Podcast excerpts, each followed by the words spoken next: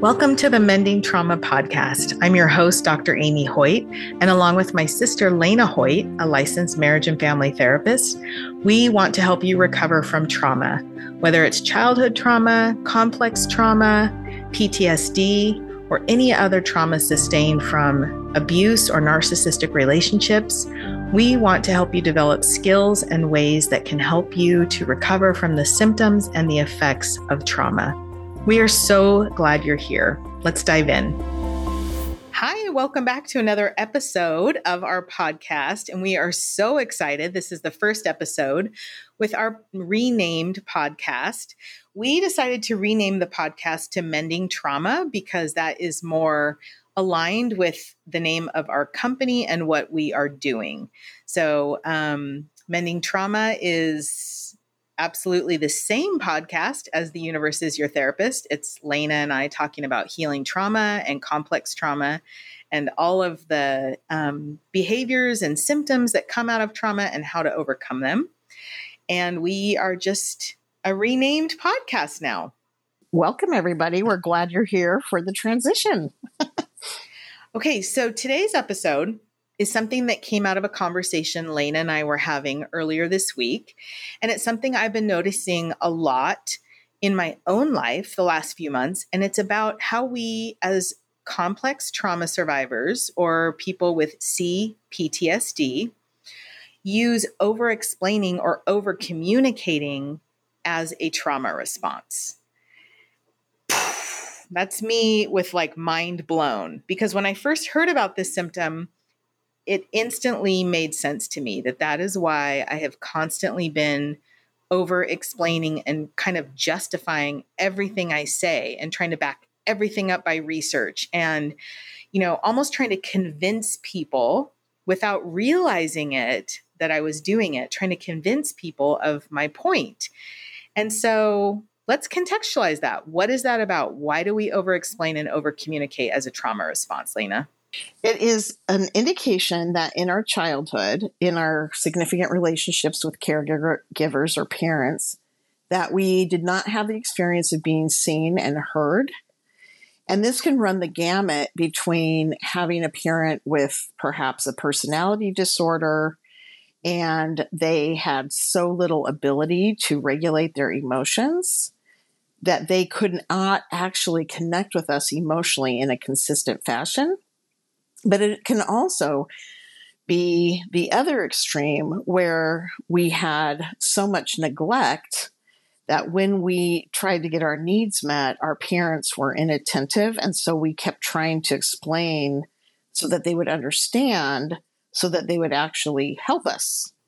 That's great. I also know that um, it can happen when that child's role in the family has been one of um, being at fault a lot, and we call that the scapegoat, where the problems of the family are kind of um, attributed to one particular child, and that's the focus.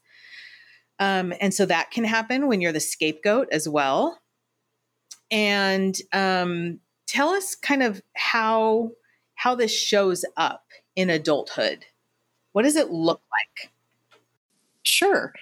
I started realizing it um, about eight years ago in my private practice as a marriage and family therapist in California. And what I realized is that some of my clients would, um, as they were talking to me, would over explain as if they were worried that I wouldn't believe them or that I wouldn't understand or that I would not validate their experience.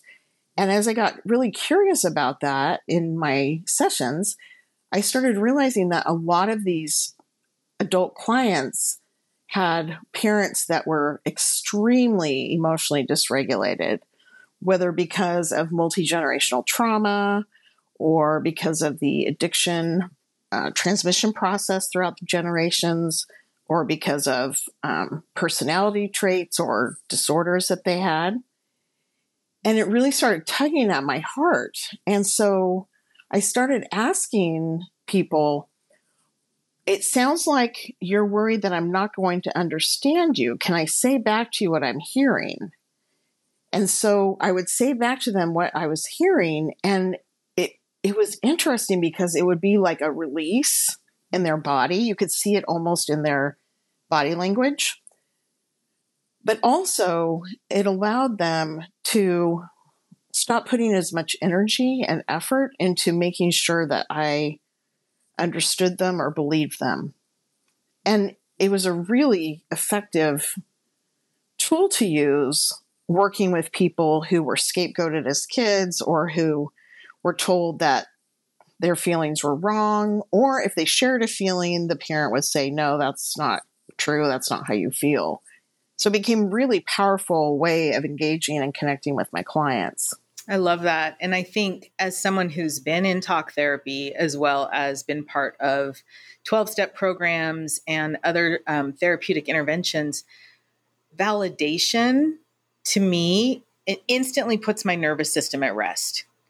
And we talk a lot about the nervous system and how the nervous system responds um, during trauma and after trauma. And if we haven't had that trauma resolved, our nervous system gets stuck in a trauma response. So, one of the things that over explaining does, and um, let, just rewinding a little bit, one of the things that validation does is it instantly can relax the nervous system. Um, but going back to the trauma responses, I'm aware that over explaining is actually a trauma response in the fawn response. So we hear a lot about fight, flight, freeze. People are very, very familiar with those trauma responses. Fawn is a little less um, known about. And the fawn response typically is a um, submissive response. It can be attributed, a lot of times people link it to people pleasing, but over explaining falls in the fawn response. And I think what's interesting is what I've noticed in my own trauma recovery journey is there are a lot of symptoms that started to fall away earlier in my journey. So I would do my nervous system work. I would, you know, I went to talk therapy for a lot of years. I did EMDR. I've done neurofeedback. I've done a lot, a lot of tools to help with recovering from complex trauma, domestic violence, and other traumas that I've had as an adult. So I've won the trauma lottery, like a lot of our listeners. Congratulations. Woo, woo. Uh, you get yeah, a trauma exactly. and you get another trauma and you so this is not just for childhood trauma. But what I've noticed is a lot of the symptoms kind of fell by the wayside along my recovery journey, but the over explaining was very persistent for me. And I just want to call that out for any of our listeners who are, first of all, surprised that over explaining um, is a trauma response. And second of all, like thinking, I've been on this journey for a long time. I've been working on myself and I'm still over explaining. It's okay. We're all, we all have symptoms and they pop up and they stay until we are aware of of what's happening. And so one of the points of this episode is to create awareness that this is a trauma response. It's a symptom. Exactly. I think that's super well said when when we're trying to heal if we don't have the ability to use awareness and insight then we are greatly limited in our ability to change and healing requires change so i love that you called out the awareness piece of it and um, you talked a little bit about how awareness helped you. Can you share it with our listeners? Yeah. So I was thinking about this. I was in a meeting um, earlier this week. And, um, you know, as I said, I've become more and more aware of my over explaining propensity.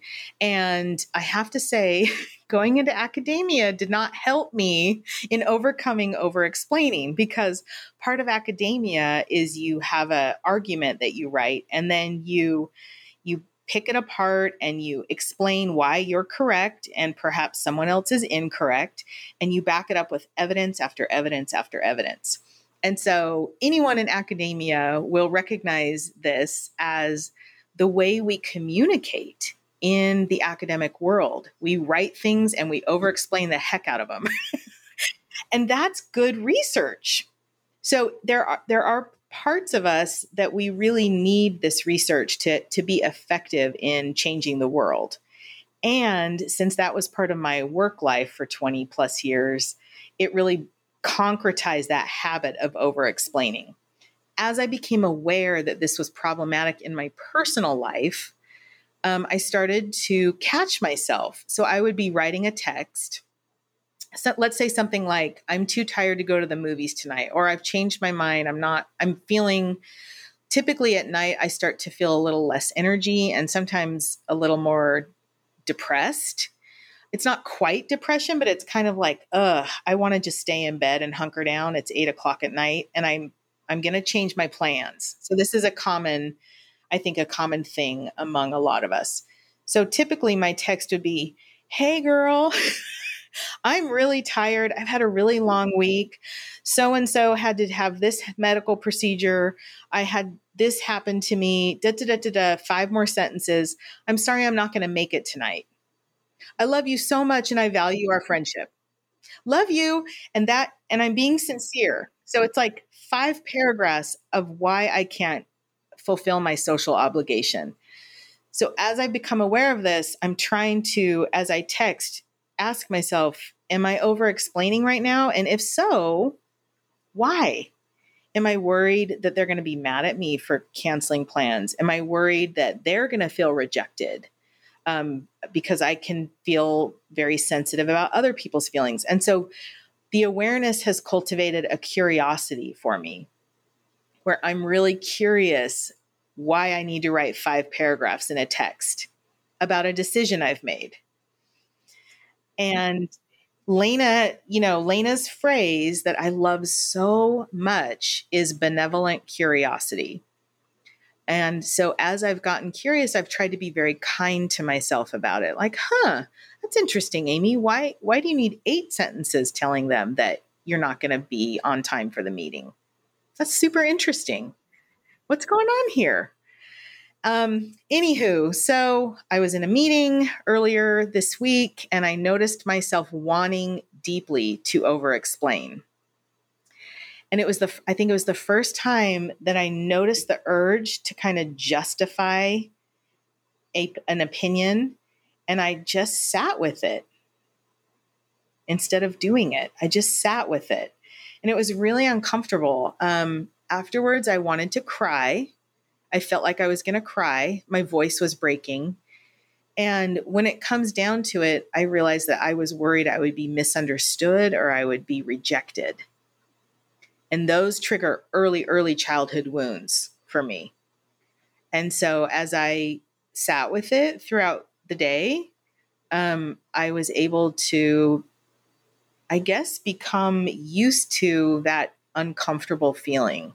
Yes. And mostly what's at the bottom of this is this survival wire that says if I'm not understood, then I'm not going to survive. And again, typically it comes out of our childhood relationships and the attachment issues there and whatever trauma we had in our relationships as children. And it it's it really there's a part of your brain that really thinks you're going to be annihilated if you're not understood. And so the idea then becomes how do i tolerate this distress for a few minutes? Because what that does is it widens your window of tolerance and it allows you to be present with the emotion without having to have a knee jerk or a uh, pressured response and what you're doing, Amy, actually is beautiful because that is the epitome of self regulation.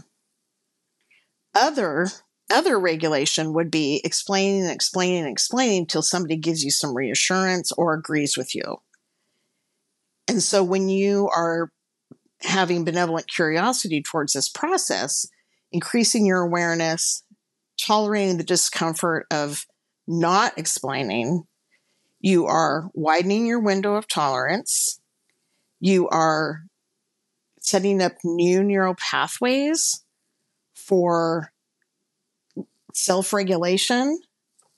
And it's just really remarkable how effective you've been able to be at that this week. It's just great. Well, thank you, sister slash, slash life coach. Licensed therapist. You're welcome. slash. Yep. You know, as you're speaking, I, I was thinking of one other um, type of trauma or abuse that I see this a lot where we over explain, and that's when you've been involved in a narcissistic relationship. And I'm going back to my first marriage to a narcissist who was also physically violent and thinking, um, there are so many clients we work with who are getting out of narcissistic relationships. And the the process of being involved with someone who is unable to see you to validate you to create connection with you because that is at the core of narcissism where you you know it's about them it's not about you that also produces this sense of feeling unseen, unheard, um, and completely discounted. And that's also going to produce this type of over communication that we're talking about. Great point. That is absolutely true. And the other thing is that when you've been in an abusive relationship, whether it's with a person who has some personality traits or a disorder or has addiction or raging or mental health issues, when you're in a relationship like that, it's so illogical and unreasonable so many times. And their responses are so blame shifting and almost like you're living in the twilight zone because they're insisting on this their perceived reality, which really has very little to do with what actually happened. And the human brain is designed to look for logic and reason and to explain that in the hopes that the person we're engaging with, who is being very unreasonable and illogical, will somehow get back on track of like being um, based in reality. And that may be kind of an exaggerated explanation on my part, but I really see this a lot where people are tricked. It's gaslighting absolutely. So yeah. much gaslighting that you start thinking, wait, am I crazy or are they crazy? Yeah. Yep. Except for that doesn't come until further along in the relationship where you start realizing this is so weird and off. Off. Yes, mm-hmm. off's a great word for it. Yeah. I love then how you've talked about how we can have this symptom from our childhood, but we can also develop a symptom when we've had relational trauma in our adult lives. Yeah. And that's an important thing to add because so many of us have had one or both.